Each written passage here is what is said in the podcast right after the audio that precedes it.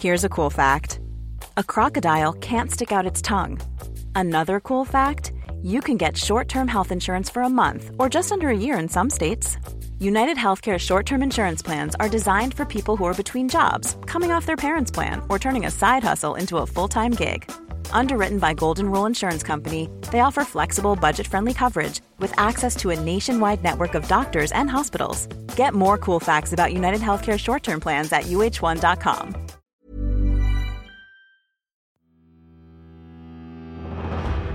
Mes chers camarades, bien le bonjour.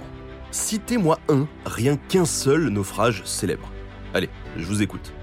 Enfin non, hein, puisque je vous entends pas, mais bien souvent le premier nom qui surgit, c'est le Titanic qui a sombré en 1912. Mais saviez-vous que la White Star Line, la compagnie maritime britannique qui possédait le Titanic, a connu un autre drame à peine trois ans plus tôt, en 1909 Ladies and gentlemen, the story about to hear is true. En 1902, la compagnie est rachetée par le milliardaire John Pierpont Morgan, qui constitue ainsi un gros conglomérat d'entreprises maritimes sur l'Atlantique.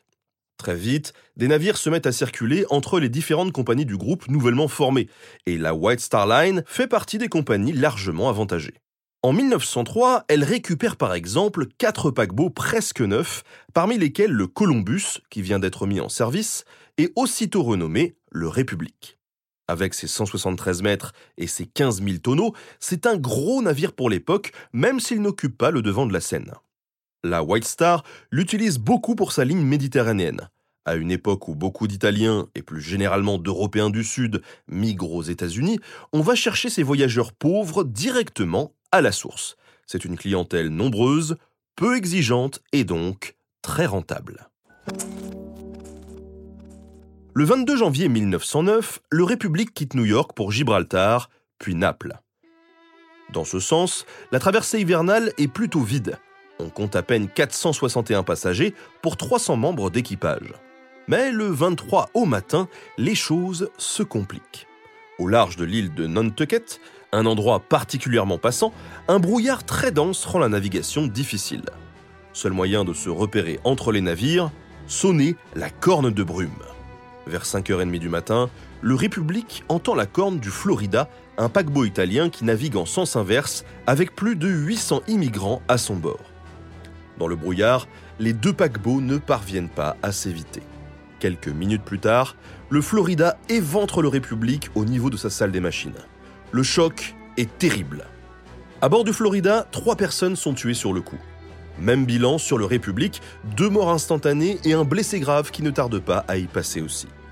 Le Florida se dégage, grâce à ses cloisons étanches, il est hors de danger. Mais pas le République. Il est gravement endommagé, ses générateurs d'électricité sont morts. Le voilà donc plongé dans le noir. Tout flotte, mais les secours ont intérêt à arriver très rapidement, car il n'y a pas assez de canaux pour contenir tout le monde. Un homme va alors jouer un rôle crucial. Jack Beans, l'opérateur radio du République. En 1909, ça fait à peine une décennie que cette technologie équipe les paquebots, et c'est plutôt un moyen pour les plus riches passagers de rester en contact avec la terre ferme.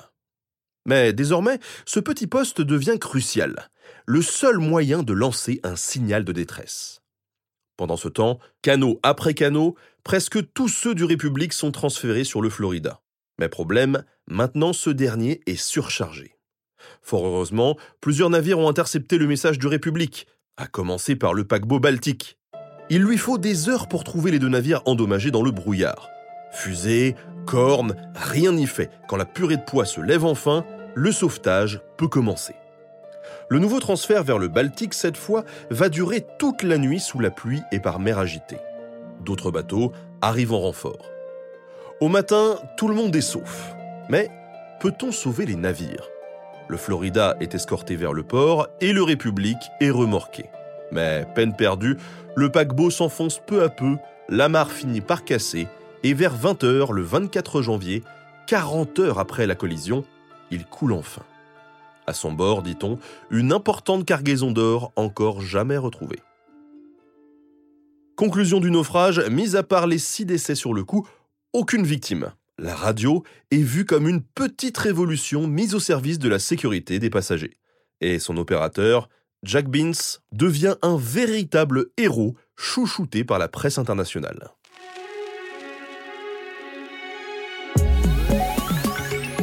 Merci à Antoine Reich de la chaîne Histonie pour la préparation de cet épisode. Merci à Studio Pluriel pour la technique. À très bientôt pour de nouveaux podcasts.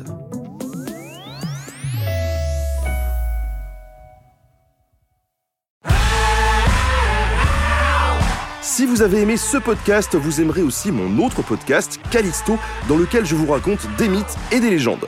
En attendant que vous nous suiviez sur Castbox, Apple Podcast, Podcast Addict ou toute autre plateforme qui propose cette fonction, n'hésitez pas à vous abonner. Vous pouvez même nous laisser une note et, soyons fous, un petit commentaire, je le lirai avec plaisir.